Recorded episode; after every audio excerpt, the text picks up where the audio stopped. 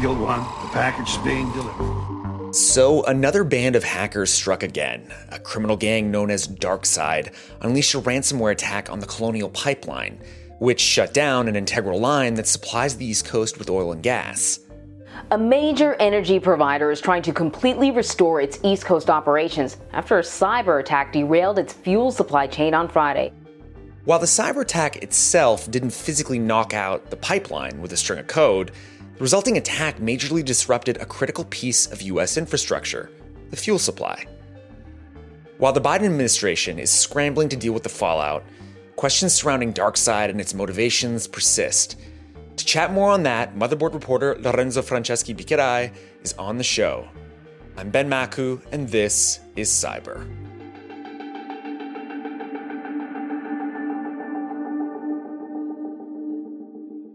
So I feel like every week we get on here and chit chat Lozo, more and more of these critical infrastructure attacks are becoming sort of the conversation point for the cybersecurity community. And obviously, when you start seeing something that has to do with hacking creep into the Twitter mentions, becomes like a hot topic, you either know it's it's stupid, like it's the Sony hack, or it might actually be something for real. And this past week we had the ransomware attack on a, on the Colonial Pipeline that halted 2.5 million barrels of oil or fuel shipments from being shipped out, and that that was all from a cyber attack.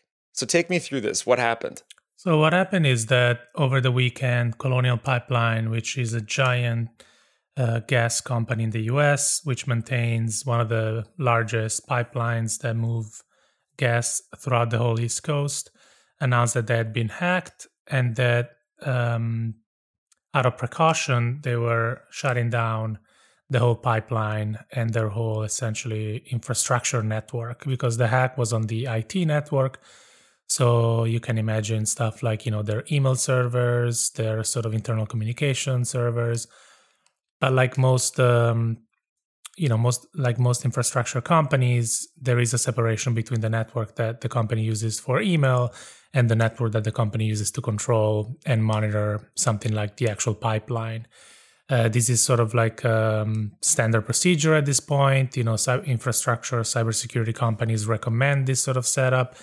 And you know it's impossible to say whether all infrastructure companies are doing it. I think i suspect some are not and they're still sort of you know working through this transition but it's you know it's pretty well established procedure that you don't want these two networks to touch each other because you know if something happens to the IT network you know through a phishing attack or or a ransomware attack or something like that then you risk you know physical consequences that could even be you know we've talked about this a lot.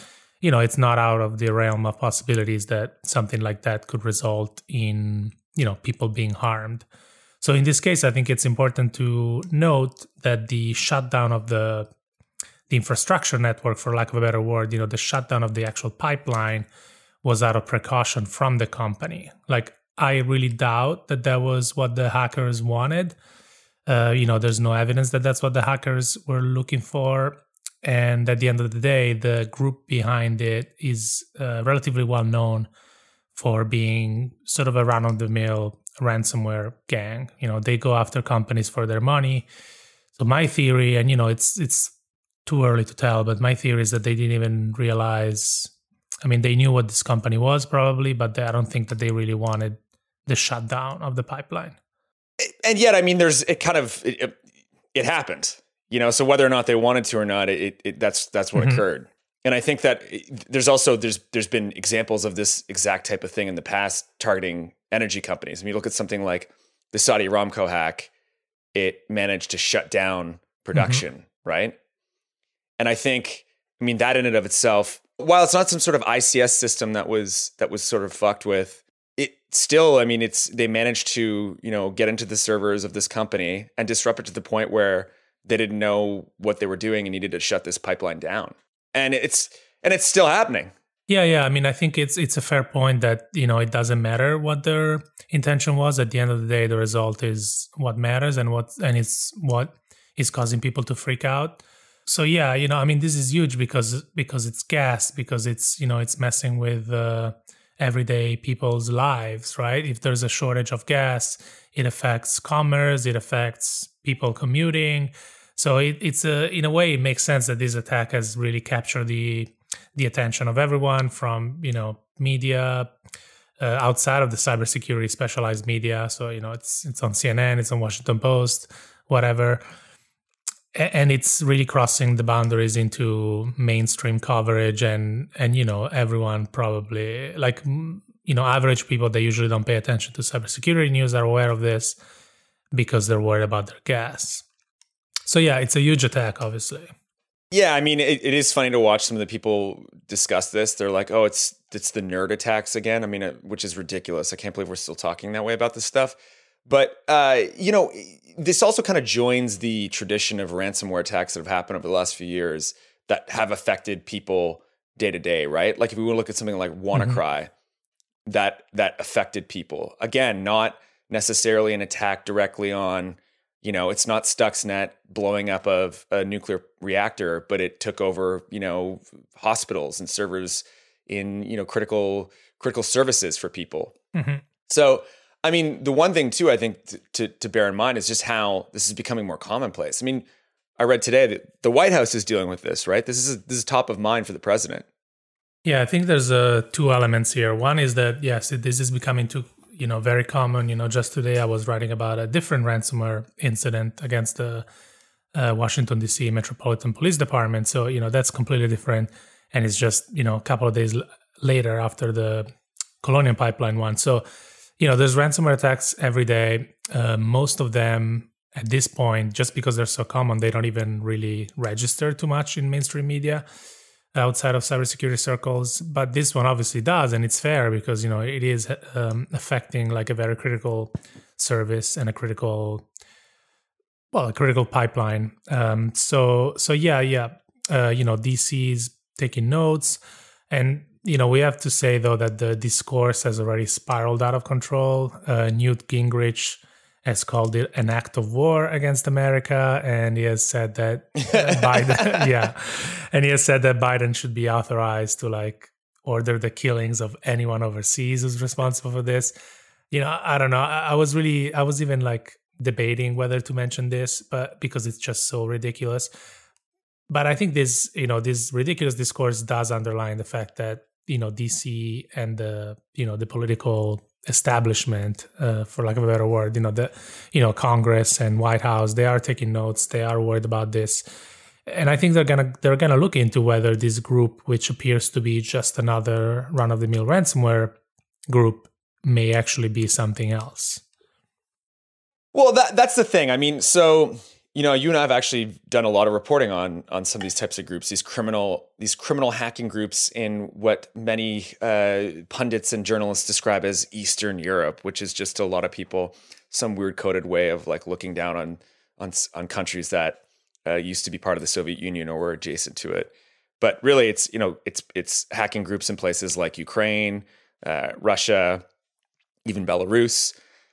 Now, look, I think that there's a bit of a blind spot for people in the US and, you know, Canada where I'm originally from that think that anything hacking or anything really that happens in Russia or Ukraine or any of these types of countries, you know, happens with it, it because there's these they're seen as these sort of oppressive states with powerful police and intelligence bodies. Everything has to be sort of tacitly approved by the government.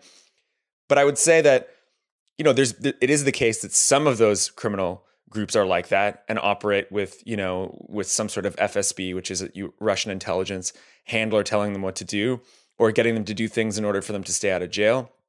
But there's also a lot of these types of hacking groups that just go out and straight up just hack stuff for money. You know, mm-hmm. like some of the, for the longest time, some of the biggest carding enterprises in the entire world were from Russia and Ukraine. And I can tell you, Putin had no interest in in uh, Americans getting their visas scammed. Mm-hmm. So you know this group in particular i mean is there any evidence to, first of all what's the, what are they called? And is there any evidence to suggest that they actually are you know in the employ of, a, of an intelligence group or actually have any connection to geopolitics? So far, there isn't, and I think uh, I think you made a very good point that there's a you know there's a difference between uh, the Russian government um, sort of gently steering you know the mouse and keyboards uh, of uh, of, of uh, hacking groups and the Russian government ordering, you know, like using fronts, you know, we've seen both. And I think that it's also possible, and I think it's happened that uh, ha- a hacking group that started as a purely criminal enterprise with no connection to the government then became an instrument of the government. You know, you can imagine that maybe they get very successful and then the government comes in and says, hey, we need you to do something. So, you know, all these possibilities are on the table for this group, which is known as DarkSide.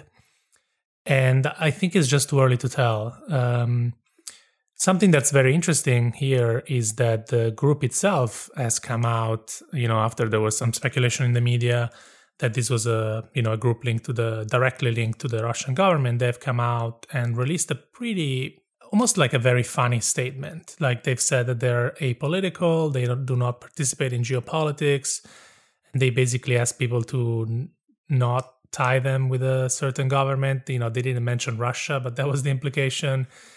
And and this, you know, in in a way, in my eyes, this denial makes me think that maybe there is something else. You know, I don't. You know, again, I really don't know I think most people don't know, especially you know politicians like Newt Gingrich. Um, they just don't know. I think you know there's. I think also the context that we have to that we have to keep in mind is that there's a lot of tension between Russia and the U.S. now, especially on the cybersecurity front. You know, with the SolarWinds hack from last year, uh, with the U.S. taking yet you know so far unknown and unspecified um, counterattacks. So again, we really don't know, and I think every option is on the table, though.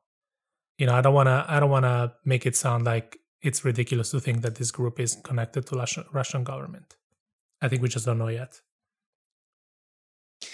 I think we just don't know yet. I mean, look, like like I said, there has been cases in the past where this has been true. I mean, there certainly was a lot of talk and some evidence to suggest that there were, you know, criminal Russian hackers working for uh, the FSB and the GRU when it came to the DNC mm-hmm. hack, whether it was providing them with certain types of exploits or or what what have you. And there there has been, in fact, uh, for example, the case of Bogachev, mm-hmm. who is this you know very famous Russian hacker who was absolutely being like shielded in Sochi by the FSB and the and the Russian government at one mm-hmm. at one point. At least that was the that was the talk and you know that this individual actually was attacking certain certain targets for for the Russian government, especially you know in in, in sort of the, the the aughts where while the Russian government was just catching up a little bit on some of its its cyber capabilities. So, I mean that it certainly exists this connection between the the criminal hacking enterprises of that part of the world and and governments that are there.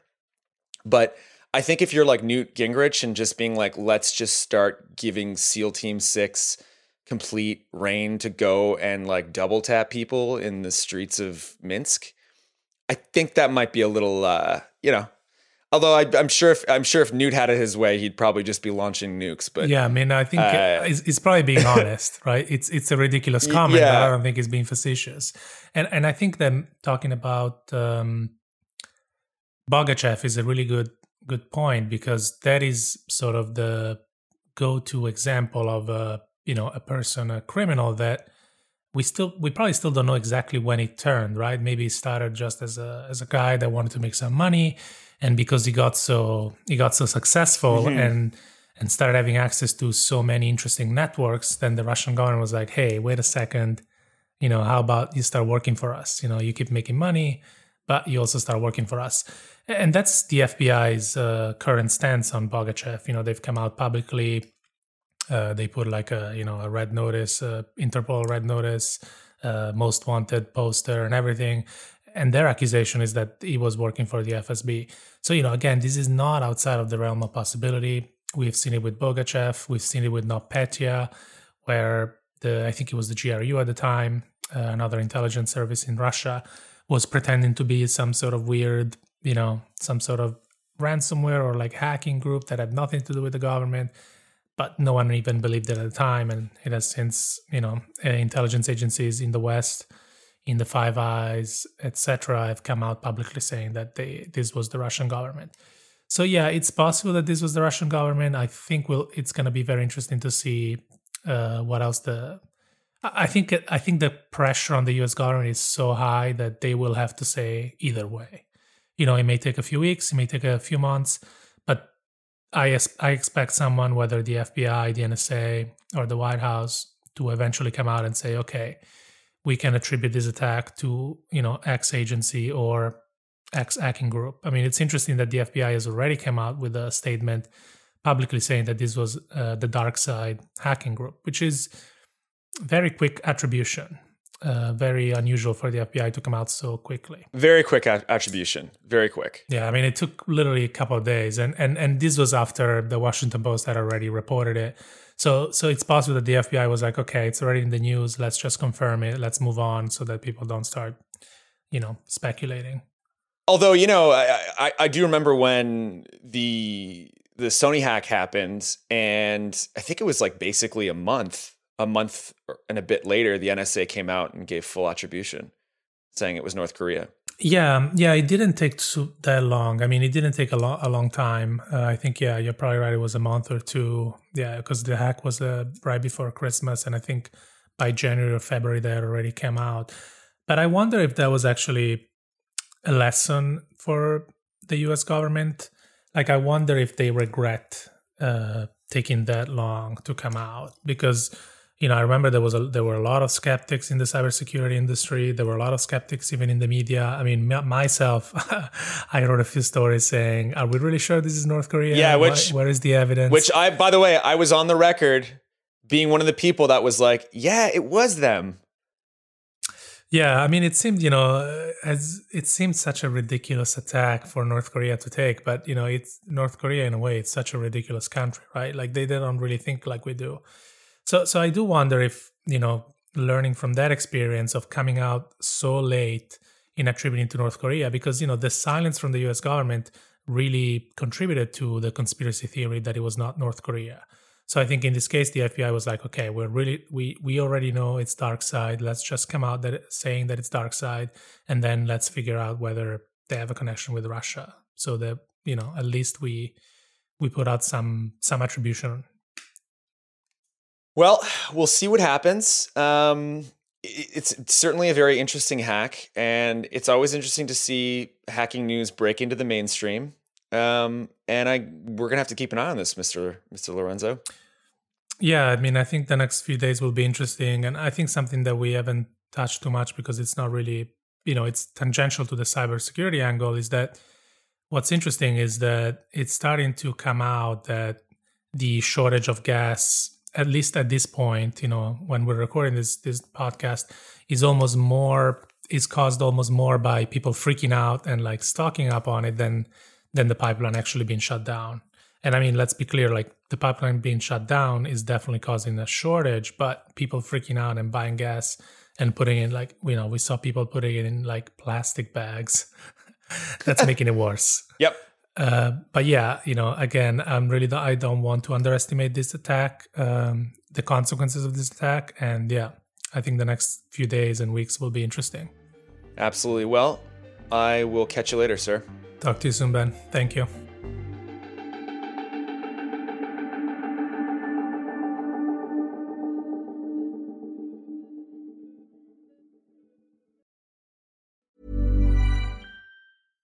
Ever catch yourself eating the same flavorless dinner three days in a row? Dreaming of something better? Well, HelloFresh is your guilt free dream come true, baby. It's me, Keke Palmer.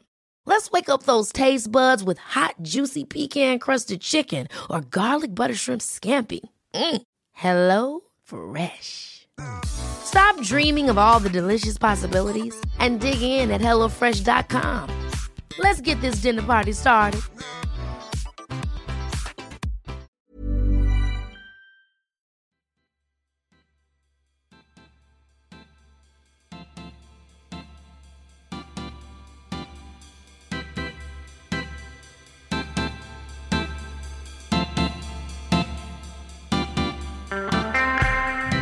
Hello, Jason. We're back. Ben, Ben, there you are. Good to see you. You're Good back to hear the, you. Good to hear you. You're back for the cipher. You took over the show last week. Very much appreciated. It was a it was a heist. I stole it. I stole it, It from was you. it was a major heist with Mr. Gault, who will definitely be on this show more. Now, okay, first one in. This is uh this story kind of I gotta say, like, hit me because my back has been completely fucked from this pandemic. Like I actually think like I've aged six years. My back cracks now. I don't like it. Um Have Have you tried hanging? You got to try hanging. I do. I hang when I do chin ups and stuff like that. I, it really helps. But like That helps. Yeah. Uh, I just so think the, this, the general the generalness of this pandemic has ruined me, but also the personal computer has also ruined me. Yeah, the story is how the personal computer broke the human body. It's a lovely feature by Laine Nooney, and it's just about how uh, desk work and computers have uh, broken our backs and our eyes and our wrists and our hands, uh, and how we have a lot of Zoom fatigue from you know being on all the time on uh on call, like work calls, and that is emotionally draining. But uh, really, like office work and and sitting at a computer and like it's just not good for your body and so our bodies are literally breaking down as well and how uh, our thinking on that has changed over the decades Yes, and I mean, I we always forget that human beings we evolved to forge in the woods, not to sit down and type in like windowless rooms like vampires. yeah i mean i think it's like i don't know about you and uh, like people have tried a lot of different things obviously like standing desks treadmill desks like different mouse pads and things like this i find that personally it's like none of it really works for me like i almost just like i'll do this for 20 years and then i'll have arthritis and a bunch of Yeah. other things Yeah. it's like i just none of it works for me it's just like i sit in a chair that's not that good on a desk that's not that good with keyboard that's not that good and like hurt my eyes and my body all day every day. And it's not like we're mining coal here. At the same time it's like it, it adds up i'm sure and i'm sure it's doing damage. And it's I, I just don't know another way. It's like when i try the ergonomic things i feel like i i feel like none of them really help me. And so i mean uh, this piece is a lot more scientific than just any one person's personal experience but it's like we really like in the 70s and 80s and and now through today are just like doing a mass experiment on what it means to uh, fundamentally change like how people work. Yeah, absolutely. Like I, uh, I, I- feel the same way as you. I don't think there's any escaping it. The only thing I could do is like do physical activity every day to try to offset it in some way. And even then, who knows if it's going to work? Like, who knows if that's even going to work? Yeah, I mean, there's been ages and ages of studies on this, and it's like we haven't done enough studies overall, but there are many studies that say, yeah, yeah this is like bad for your body. Uh, however, I saw one TikTok from a chiropractor who said that actually our bodies are resilient and we'll be fine. And I'm like hanging on to that TikTok uh, and just hoping that it's Yeah. like our, our bodies are resilient and it will be fine. Although I think that uh, I think that's probably not the case. Yeah, just judging from my own my own experiences, I don't I don't know. I think we're fucked. But anyway, And I think, uh, yeah, just like one more point on that. It's like during the pandemic, it's like lots of people are just like working from bed or like their couches or just like Yeah. in all sorts of weird setups. So, I mean, I, I do think probably during the pandemic, it's gotten worse just in terms of like people aren't even at their offices. Like, I think at our office, we probably have quite expensive chairs. Like, chairs are expensive as hell. Um, I went and stole one though. Personally, I went to I personally went to the Vice offices and stole a office chair around the time the pandemic broke in New York because that was a, that was a professional move on my part. Personally, I remember we had to get you special permission to go do it. Yeah. So, I mean, 'Cause my back was- the wrong word, but yes. my my back was fucked. Yeah, it's like I'm sitting in a plastic chair right now, but like You're I don't insane. know, I'm probably fine. Who knows? I'm sitting in this this Vice luxury. Yeah. Um, okay, next story. After I admitted to a crime that didn't really happen, they gave it to me, guys. Don't worry. Uh, the Washington D. This is kind of a string of hacks of police departments. Am I right here? Like, I feel like this is continuing to happen. But yeah, Uh, I mean, there, there's a lot of there, uh, there's a lot of ransomware going around right now, and it's a bunch of different gangs. Um, This one is called the Babuk Gang, and uh, there have been a couple high profile hacks of police uh, police departments. There was obviously Blue Leaks last year, which was like Yep. a really big thing. Mhm. Um, but this one was a hack of the Washington D.C. Metropolitan Police Department, which is just like D.C. City Police. Um, and it's it's like classic ransomware, like Babuk ransomware group uh, locked their shit, stole their stuff, and demanded a ransom. And what's interesting about this is uh often i feel like often these things play out and like a lot of stuff doesn't end up actually getting leaked or they like come to some sort of agreement. But in this case uh we got the chats of between the hackers and the cops and learned that uh babuk wanted 4 million dollars and the police offered 100k obviously a huge gulf there. And hackers said no and then they leaked like highly sensitive background check information for a lot yeah, of police it was it was pretty intense stuff to be honest with you. Like was like- DOBs, uh, Paul, it was personal also like addresses. psychological evaluations like polygraph reports like yeah, yep. work history type stuff it was pretty bad and um i don't know it's like it's not good at the same time it's like i know you just spent most of the podcast talking about the pipeline hack and it's like that was another ransomware group and we've also seen a lot of city and state governments also get hit with uh ransomware and kind of be brought to their knees and it's Yeah. like i mean They're ra- they're in vogue right now. They're in vogue. it, it's definitely nothing new. At the same time, it does feel Mhm. like the targets have gotten kind of uh, like high profile, and the the like knock on effects are pretty bad. like, Yep. Yep. yeah, Big time. And we got our final one. Little discussion of Babel. yeah, we're doing we're doing a quick one this week. Um, so Babel is an, a free and open source project, uh, a JavaScript project, I believe that uh, does something or other. I'm not a coder, um, but it, like many free and open source. Um, programs, it's used by tons of big companies, like as the underlying code to do a bunch of other stuff. Uh, this is obviously non-technical, but the the takeaway is basically like it's a it's an open source program that big companies then leverage to build products that are like wildly profitable. Uh, but very few of them actually pay Babel for any of the underlying code. And for years, the code was maintained by volunteers, like so many other open source projects. And uh, in 2018, Babel decided to try a radical experiment, which was they tried to pay a couple of their developers. Um, they were paying one of them like 120k a year, which is you know a lot of money. At the same time, for a coder who's maintaining a project that's used by millions of companies, like millions of users at thousands of companies, uh, that's like not very much money considering that a lot of these people, a lot of these companies are worth billions and billions and sometimes trillions of dollars. So they're paying this guy and they were paying a couple of other people to do some part time work. And they basically just like quickly ran out of money. It was like there were no, not enough donations to sustain it. Um, they weren't getting enough um, corporate sponsorships. And basically, like Babel is now in a place where they have no money left. And it's important. This is important not because, uh, you know, this individual company is like that important or this individual project is that important, although it is pretty important.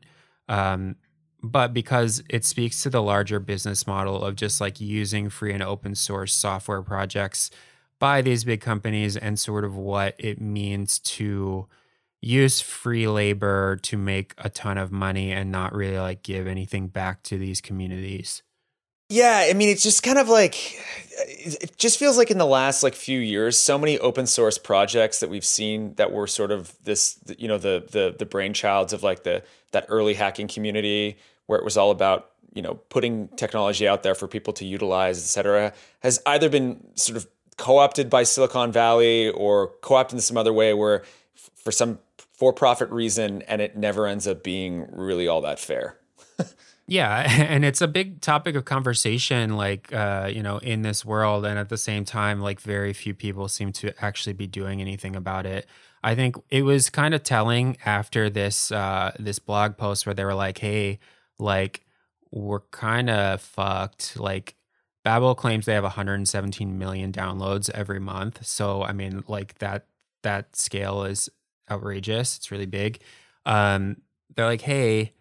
you know, we're we're really struggling. And the response was kind of like from the creator of Babel, who has since left the project, was basically like, well, you guys mismanaged this because the guy who you were paying didn't do a lot of commits to the uh, the actual project. Like the guy you were paying wasn't that valuable, and if he were more valuable, then uh, you wouldn't be in this situation. And I think that that is not really the the best way of looking at this because it's like I don't know Facebook surely pays a bunch of people to do basically nothing. It's like Yep. Not not everyone at every company is going to be like an all-star super productive at all times and it's like if you're a smaller company, yes, or a nonprofit in this case, it's like you need to make sure that your employees are productive. At the same time, it's like I don't know, workplace productivity is basically the subject of every single company's like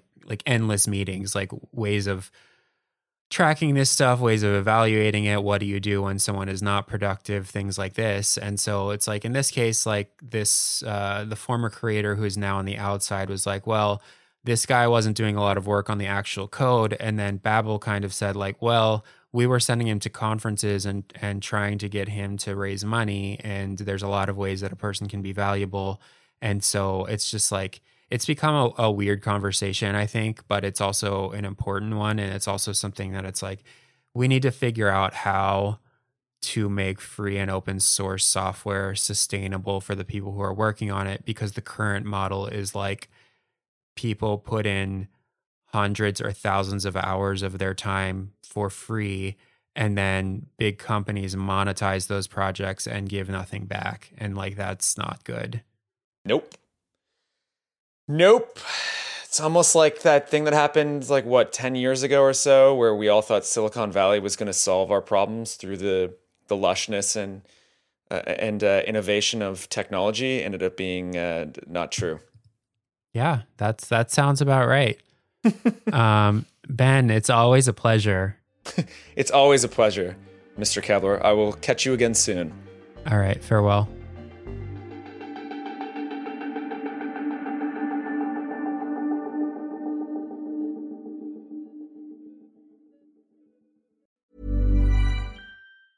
Ever catch yourself eating the same flavorless dinner three days in a row?